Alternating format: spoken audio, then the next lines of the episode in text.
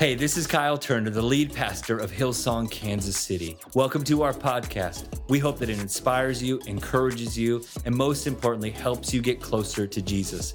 Enjoy the message. God's grace is here to meet you right where you're at. What a good God. Amen. Amen. Amen. Amen. Come on, join me in welcoming those watching online right now. We love you. You're awesome going to be an amazing day. Y'all look amazing today. Grab your seats. We're going to jump right into the word. You know, last week we celebrated 10 years as a church. Pretty cool. decade of being faithful, a decade of preaching Jesus, a decade of loving, a decade of serving. And yet this week we're going to step into something new that's for right now.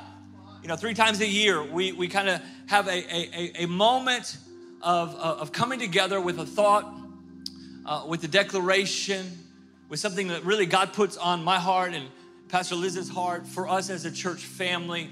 And we kind of start a new season of sermons. And today's the beginning of that. It's a, it's a new season for us. And I want to start with this verse that I think is the key verse that I, my heart really for you, uh, I want you to grab a hold of. This is what God has for us as a church. Psalms 112 starting in verse 6. It'll show up on the screen. If you don't have your Bibles, it says it's their, their circumstances will never shake them.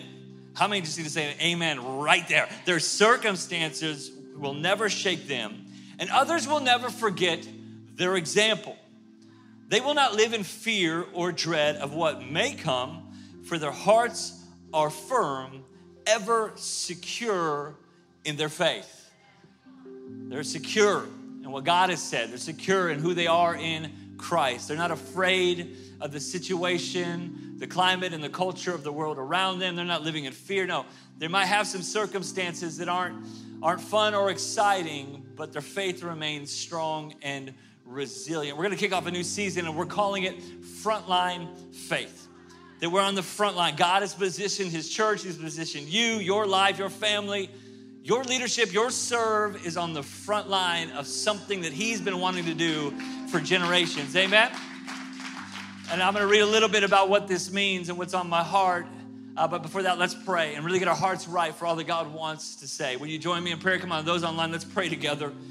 Lord Jesus, we just say right now, you're king. You rule over all, and yet you're not distant from us. You're the God who's with us by your Holy Spirit. You're in us through your word. You're directing us. We ask you to speak. God, don't let this next few moments be my words or thoughts. Let them be the thoughts that heaven has for us as a church, as couples, as those in, uh, walking through their, their marriage, as they're leading their families. We thank you that we are on the front lines. Whether we like it or not, here we are. And God, we're saying you can use us, you can do something great through us. We're here to serve you and the people around us. Lord, we need you more than ever. Lord, we pray for the battle that's coming up this week. We're not talking about the debate, we're talking about Monday Night Football. That you are with us in Jesus' name. Amen? Amen. Great to see you in church. You know, every time we start a new season, I just take some time to get some words that are always filled with the scripture. And, I write out a declaration of what I just want you to grab a hold of. We believe that words are powerful. We all know that words can give life, words can put someone down or they can build someone up. So I write a declaration of what God, I just want us to grab a hold of so that we establish what we believe should be the culture and the calling of our church in this season. And you received a, booklet for those that are in the house, those online, you can download the, the PDF. And I would encourage you to take these words, and maybe it's just a couple thoughts from it, or maybe it's the whole thing, and begin to pray it over your family, declare it over your life, declare it over your workplace or your future. And I just want to read it for you. This is what frontline faith means. Ultimately, it boils down to this that we're saying we go first, that the church is. Is the people that say, We go first, we'll love first, we'll forgive first, we'll serve first, we go first. It says, In the midst of chaos, God is building his kingdom. And I refuse to stay on the sidelines. I didn't choose this battle, but my God has chosen me for this fight. And when the world is falling apart, I am the first to respond. No matter the situation, I will be faithful in my field. I live my life devoted to that which is essential, the saving of many lives. I humbly declare, Here I am, God, you can send me. And while I cannot do everything, through Jesus Christ who gives me strength, I can do all that I'm called to do.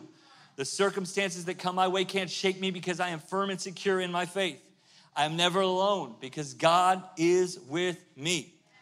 Others follow my lead as I follow the example set by my Savior, and I remain positioned alongside God's people because this mission is bigger than just me.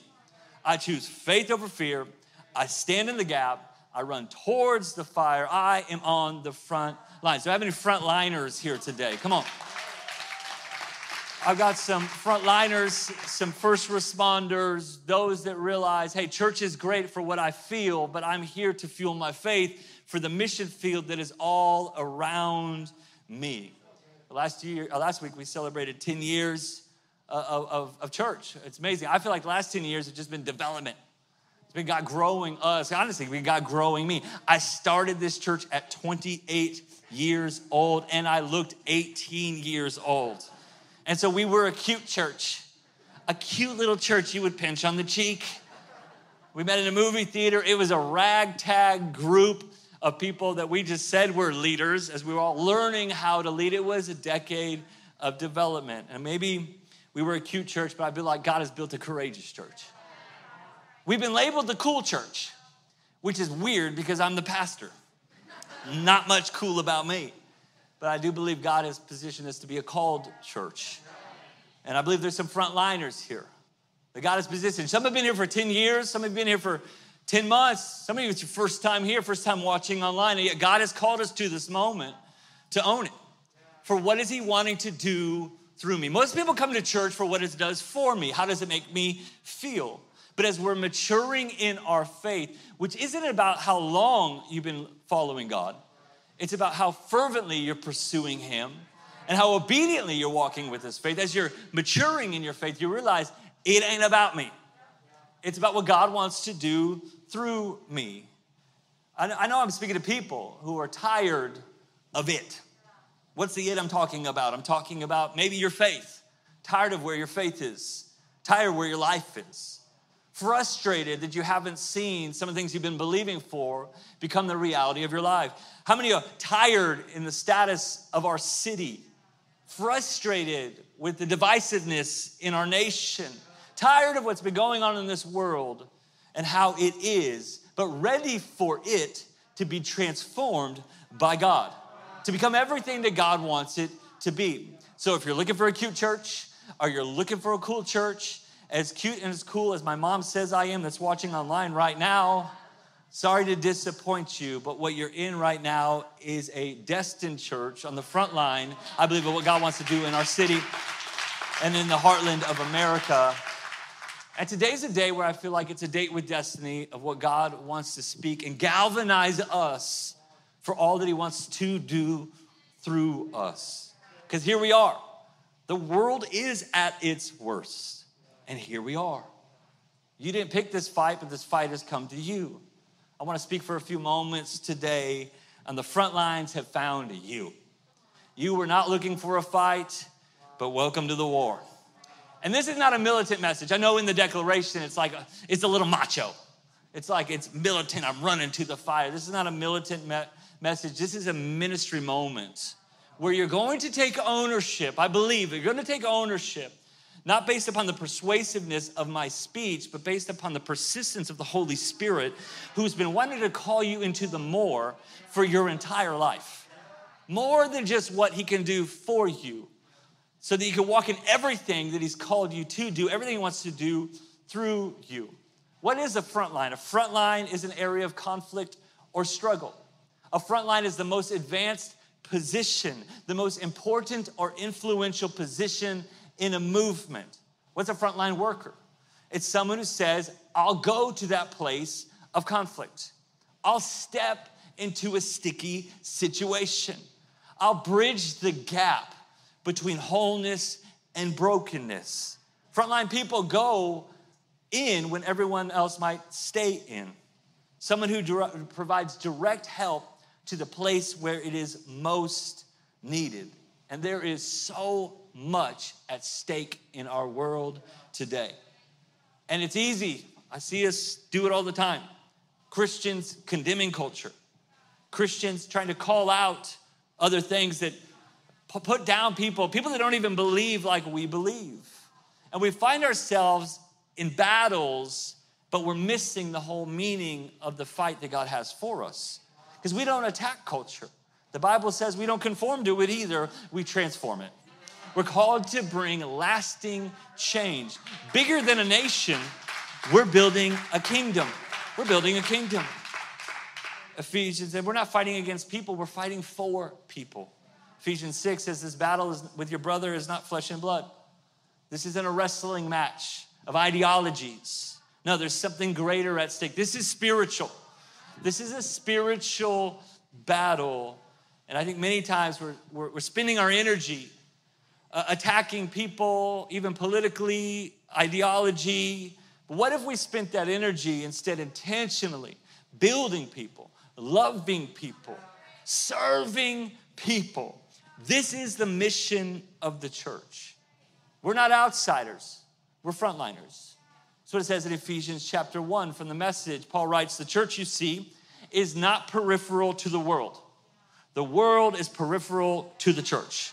The church, what is it? It's Jesus. That's what we are. We're the representation of Jesus. The church is Christ's body in which he acts and he speaks and he fills everything with his presence. So if we're absent from the opportunity, then Jesus isn't there. That's a weighty thought to carry today. But God, who called you to that place, called you to the front lines, has empowered you with His Spirit to where you're not good enough, and none of us are. He's more than enough to work through us to do everything that He's desiring to do for so long. We're not on the outside, peripheral, that, that circle. We're not outside of the bubble. We're in the middle of the battle. We're not outsiders, we're frontliners. We're not trying to keep the world out. Hey, I grew up in the 80s in the Bible Belt. It was all about keeping the culture away. And I'm all about protecting the family and protecting the future. Uh, I, I don't think we should allow everything that maybe the world thinks is right to be inundated by the culture of this world, not at all. But we have to realize that God has put you in a place, whether it's in the neighborhood or in your family or in your workplace or in your school. God has positioned you in a place for you to be in the middle of that place. And that your sphere or your circle of influence is more important that you know. God is wanting to use where you're at right now. Utilize that for the advancement of his mission to seek and to save the lost. We're going to look at one of the most famous frontline stories in all of the scripture. In fact, probably the most famous story in the Old Testament. It is David and Goliath. And we're going to look how God uses a servant to secure a victory in a frontline place. It's in 1 Samuel chapter 17. So much is written about David. Do you know, in besides Jesus, David is the character that shows up the most in the Bible. Even Abraham, the father of our faith, has like 15, 16 chapters about his life. David has it in the 50s, mentioned in the New Testament, as well as his whole story in the Old. In other words, there's something about the life of David that God wanted to make sure we understood. There's something about his upbringing, his persistence, his heart, even his mistakes that God wanted us to take note of, to learn from, or you're not positioned in the word as much as he did. Verse 1 says, Now the Philistines gathered their forces for war. They assembled on one side of the valley, and Saul's army, the army of Israel, was on the other side. And there was a battle line in between in the valley of Elah. The Philistines occupied one hill, the Israelites the other, and the valley stood there in between. And yet the victory happens in the middle. It's not a political message at all, but our nation right now is on one side or the other. And yet God says, hey, we're the church. We don't pick a side on that. We're in the middle place to bring a victory so God's people can move forward. Now we see the enemy shows up in verse 4. Ho, ho, ho. Not a jolly giant, it's Goliath. Goliath shows up and he is one bad dude says Goliath from Gath came out of the Philistine camp. His height was six cubits and a span. Let me translate the Bible measurement system for you. Dude is over nine feet tall. LeBron could not get a bucket on this guy when he's minding, minding the paint. It says that he's got 150 pounds of armor on. The end of his spear is 15 pounds. He's a monster of a man. It's amazing though, because we know the story of what happens at the end of the chapter. We know that David shows up, this little shepherd boy, but there's a 15 pound tip of the spear. David's 15 years old. David probably doesn't even weigh as much as Saul's armor. And yet he comes to pick a fight with a nemesis, with an enemy trying to attack God's people. And he comes with just what he already has. He didn't fit into Saul's armor, he didn't grab a hold of more modern weaponry. He walked into the battlefield just armed with what he already had with him. And God secures a victory, a lasting place of victory for his people. Goliath stood and shouted to the ranks of Israel, Hey, why are you even lining up for battle? Why don't you just send out one person? I'm a Philistine. Are you not the servants of Saul? What he's really saying there is, Where's your king? Where is Saul? He doesn't address Saul personally because Saul is hiding in his tent. The one who should be leading is thinking about self protection, not stepping into his place of kingdom promotion. Now he calls out Saul, and they had set up an agreement. And instead of fighting a big war, we're gonna fight over this place, this, this valley that both sides wanted. It was Israel's place, but the enemy wanted to take that ground. Instead of a big bloody battle, let's just do a one on one. I'm gonna play you one on one to 11, make it, take it. And the winner takes all. And so he says, so send out one warrior. We'll just do this thing. Me, nine foot me versus whoever you got. And by the way, where's the king? Where's Saul? Saul and his army were terrified, you can imagine. They've been waiting for the king to make a decision. Will he go out? Who will he send out? And the people looked up to Saul for a couple reasons. First and foremost, he's king, but secondly, a natural reason. It says about Saul that when he was first picked to be king, that he's head and shoulders taller than everybody else. Did you know, like, he was the biggest guy that Israel had, both in prominent position and with authority and height. So we thought, you send out your big guy, I'll send out my big guy, and we'll settle this. But Saul stays silent. Sometimes the people that should be strong, the people that should lead, the people that should serve are thinking about self protection are wondering how could this work naturally instead of listening to God supernaturally. And every day that it didn't respond, the heart of the nation grew more and more in despair. And I love this. The lesson we learn here is God is not after the gifted. God is not after the people that should be the leaders. God is not after the ones that others would look up by their stature and say, that's got to be the guy that God uses. God is looking for people with right hearts to step in and I'm gonna tell you right now, you might not think like you come from very much, but the front lines have found you. You're the one, wherever you're at, that God wants to use in that circle and sphere to bring victory for God's people. Saul is staying safe, thinking of self. My challenging thought for you, if I'm gonna get in your business for a moment, where are you thinking of self? I know we're in a season coming out, the pandemic, the stay at home where we've been thinking about self protection. And I understand that completely. This isn't a medical message, but this is a ministry moment for you to not think about yourself anymore. Think about the others that you can serve in the front lines of the faith. What does God have for you? The front lines have come to you. And it's not about fighting. What I'm speaking about today is about serving.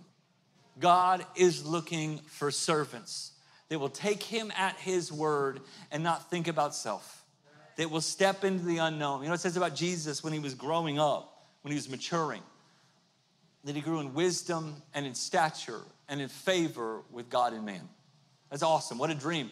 Uh, we'll pray that we're raising our kids in Hillsong Kids to grow up in wisdom. What's wisdom? It's not knowing more, it's doing with what you know, it's the application of your knowledge. What's stature? That's a place in position where others can see that's a leader. And it's not just with God, it's with God and men.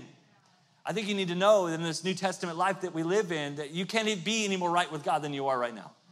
that Jesus, you're already in right stature and favor with God because of the righteousness made available to us at the cross of Christ. How many know you're already saved? God already sees you. The finished work of the part uh, of the cross is complete, but it's with favor and stature with men, with people. that That is what is beating on God's heart for us to step in and own that and to own that place. And along comes 15 year old David. He's our frontline fighter says about David in the Old and the New Testament, he was a man after God's own heart. Saul was seen to be the king, had the crown, had the stature, the fame, and the acclaim. But little old David, who was left out in the field when Samuel came to anoint a new king, is the one that God actually saw. If you stay faithful with where you're at, God will make sure you'll get to where you're called to go. I love that God chooses David because even though he's a man after God's own heart, he is flawed. He makes mistakes. He's got integrity issues, marriage problems, parenting problems. He's got, a, he covers up sin in his life. And it blows our mind that that's who God would use, especially Old Testament. Like, how could God use a guy that we know is so flawed? But because the passion of his heart, even though he was not perfect, was always pursuing what did God have? What does God want? What does God want to do? That is good news for people like you and me. That we we can learn that God doesn't anoint just the perfect. God can use imperfect you, imperfect me. God can use some people with some problems to bring some breakthrough and blessing through their life. There's an anointing for you, not based upon your performance, but based upon the pursuit of your heart. But what set David apart from the field, I think, is that he was faithful in the field that when no one else was watching, David was serving. Faithfulness. God's looking for a faithful people, God's looking for a faithful church. The front lines are not for those that are just favored by men, they're for those that are faithful to God. Faithful when forgotten by others, faithful when counted out, faithful when they're put down. When others saw a shepherd boy, God says, No, I see an anointed king. David was not a soldier, David was a servant. Write this down if you want to be on the front lines when they have come to you. You need to realize that humility pulls you into destiny. That you might not have all the things that you've desired. You're not been walking in the life that you feel that God has. You're not be living in that fullness of calling. And instead of trying to make it work for you or perform at a certain level, it's actually your serve that secures your spot. It's humility that pulls you into destiny. And I believe showing up humble is half the battle. Oh, the beauty of humility, what God can do through a humble person. And he turns up, David turns up to the front lines not to fight, he turns up to serve. He shows up to serve his brothers, the ones that were picked by his own father over him. Even though he got the anointing, he went right back out to the field and he was faithful where no one else was watching. And that God brings him to the front lines to show himself strong on his behalf and put his life and his leadership on display. Trust me, when you don't think anyone else is watching, God is watching. When you're serving and loving, forgiving, honoring, you are being seen by God, and that which, which matters the most because your promotion doesn't come from the east or the west, it comes from your God who sees you he sees you in your surrender and he sees you in your serve. You know, David woke up that morning, it was going to be just an ordinary day. Back out with the sheep, which we can kind of romanticize uh, as David the shepherd, but that's the lowest possible job you could have in the family back in that time. He had the job no one else wanted. But Jesse, David's dad, had a different plan for that day. Jesse calls David out of the field and says, Hey, I need you to go to the front lines. You're not going to fight, you're going to feed. I need you to bring this bread and this cheese to your brothers and some of their commanders. Can you run an errand for me? So Jesse dials up David, gets his Postmates, his Uber Eats, his Grubhub to go to the front line. And so, David, this was going to be an ordinary day, but his father had another plan. Your father on your ordinary days and wanting to call you up to a greater calling. Your Father in heaven will use your little acts of obedience to put you in big places of opportunity. He's looking for the one that can be faithful when no one else is watching to position you on the front lines where the whole world can see what God could do through your life. Your serve secures your spot. And if you cannot serve in the ordinary, you will never see the extraordinary things of God. If you can't honor your boss, you won't be a boss. If you can't honor a leader, you won't be a leader. If you can't surrender your daily serve, you will not secure the spot God has destined for you. You will not see real victory, lasting victory, until you walk in humility. And just like David, who came out of nowhere and stepped into the limelight, do not push your way to the front line. Realize the front line opportunity of God's favor has already come to you. And if you'll be faithful with wherever line you're at right now, God will promote you into your future. It's how you handle the little things that determine the next thing. I heard Bishop Jake say it this weekend. He said, last weekend, he said, the big thing is the little thing. But people don't want to do the little thing. People don't want to open the door. People don't want to forgive in the little. People don't want to honor the little things that no one sees. We live in a day and age of self promotion, but we still are building a kingdom that can't be shaken, that's built on sacrifice and surrender.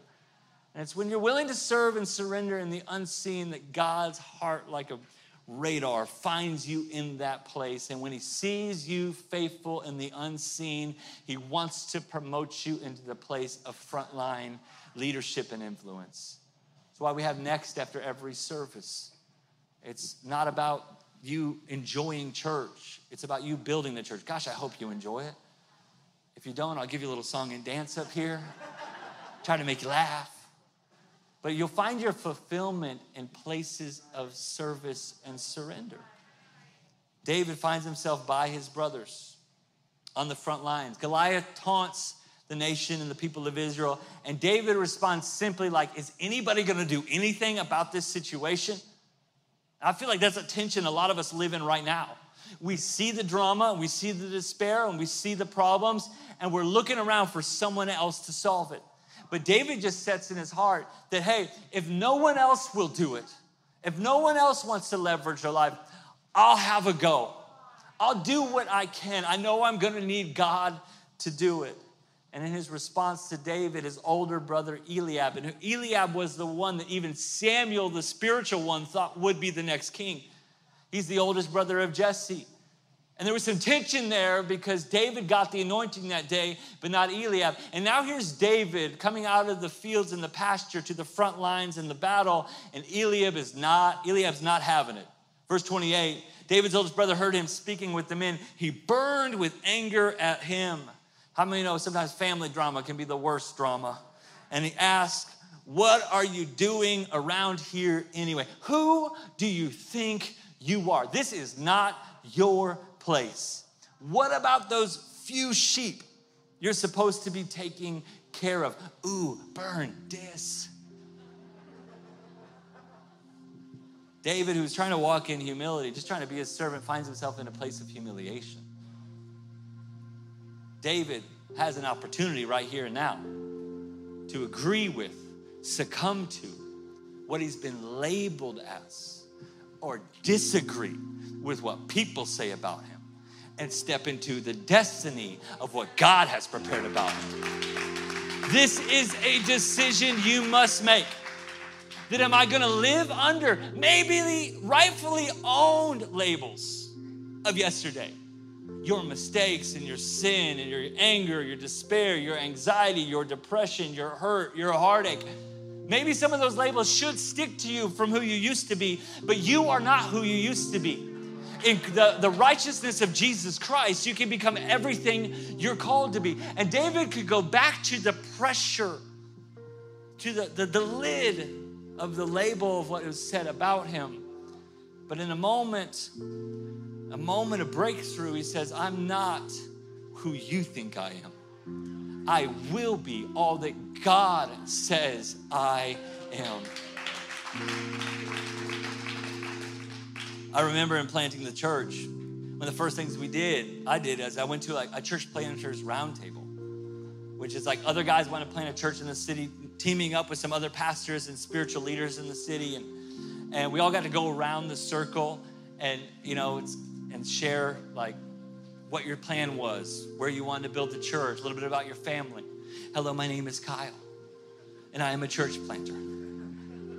And from there, we build relationships and partnership. And the guys that set up had great hearts and great guys and been great leaders, spiritually speaking, in our city. Both of them had been pastors before. And I remember I said, Hey, I feel called, and my squeaky little 18 year old looking self, I feel called to put a church on the plaza. And that's what I feel like God has told me. And then afterwards, they, they kind of cornered me. They kind of doubled up on me, both of them much larger than I. And they said, Hey, son, which I heard, Hey, boy when you're ginger, you're just insecure and that you have to always deal with. Hey, that's not a good move. That's not a God move. That's not gonna work. You, you need to go farther out. You need to go to other places. You, you, you need to think about deeper into the suburbs because it's like a Bible believing, life giving, Jesus centered church has just never existed there before. It's a graveyard for churches and church plants and I know they meant well. But for about 30 minutes, I was like, my plan is ruined. My life is over. I got to go get another job because this thing ain't going to work. But then I really felt God begin to speak to me and resonate, just like He spoke to me about a year before that we would have a church right where I told them we were going to have a church. And what they didn't know about me, and this is not against them, is that my middle name is David, and I'm not going to back down because ultimately what God has said about me is going to be the reality of my life. What has God said about you? What has God put in you? It's a time to be on the front lines to discover who you really are in your faith. God has put greatness because He's put His own living spirit on the inside of you. You're not the labels and the lids of what other people think. If God's called you to it, won't He do it? Can He not part Red Seas? Can He not raise the dead? Can he not do his word on your behalf? You've got to believe what God has said about your life, and no one else has to see it. But if God has said it, you've got to believe it. There's a front line for your faith. There's a people you're going to reach. There's lives you're going to change. There's a family you're going to build. And it's not based upon your past performance, it's based upon the finished work of the cross. And if God can do it through a 15 year old, what can He do through you? Giant killers are in the house today. We're not sitting back and letting the world fall apart another moment. Here we are, God. You can send me. I've made some mistakes. I've got some drama. I have some deficiency. But in Christ, I'm more than enough. I got to preach two more times today. I'm going to run out of voice. I think what separates the giant killers from the giant fearers is they're going to believe.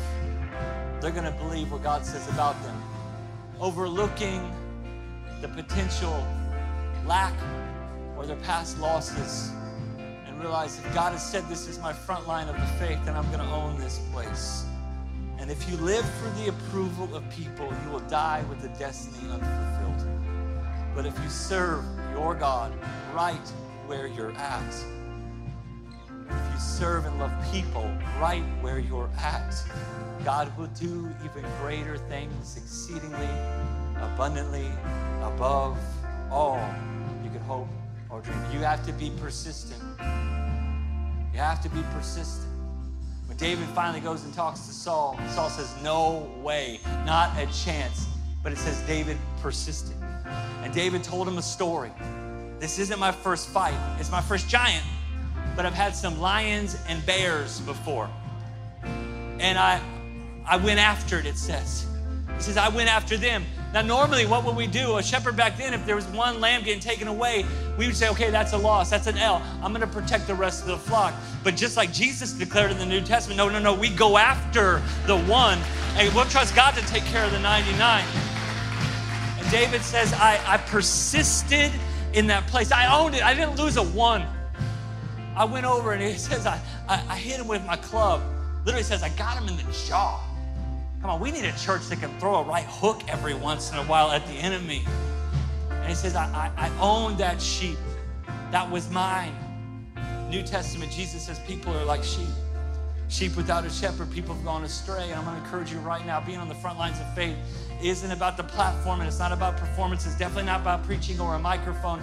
It's about people. There's lambs, there's there's kids, there's families, there's friends that are losing it. They're losing in life, they're losing their faith. They've been sucked away by the cancerous culture of this world, and we go after them. We protect every single one of them. Who's the one you're fighting for? Who's the friend that needs to come to faith?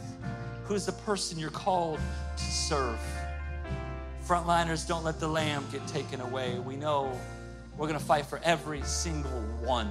And if every one of us would stand in that place of humility and surrender, not making it about us, not making it about Hillsong Church, not making it about Jesus and his love for people, one by one, we'll rescue person after person after person. And where the enemy is trying to take a ground, no, no, we're the first to respond. And we will see victory and we will see destiny in Jesus' name. Why don't we stand to our feet? I want to pray for you. Lord Jesus, I pray this is an anointing moment, just like David had the oil from Samuel's horn run down his head, where he went from an outsider and even an outcast in his own family to an anointing future king. I'm praying your anointing, Holy Spirit, on every future king and queen in this house not based upon their pedigree, not based upon their past performance, not based upon what the world thinks is perfection, but based upon heart. It's a heart check kind of day and you see them where they're at through every mistake and every inadequacy, but you're more than enough. And so we thank you as you anoint them right now. They are rising up to the kingdom they're called to build and to lead. And like David, who had no chance, naturally speaking, of securing a victory, I thank you supernaturally that walls will come down, giants will fall, families will be saved, relationships will be restored, and the church of Jesus Christ is moving forward because the frontline people are taking their place for such a time as this. In the mighty name of Jesus. If you believe that, can we say amen? Amen.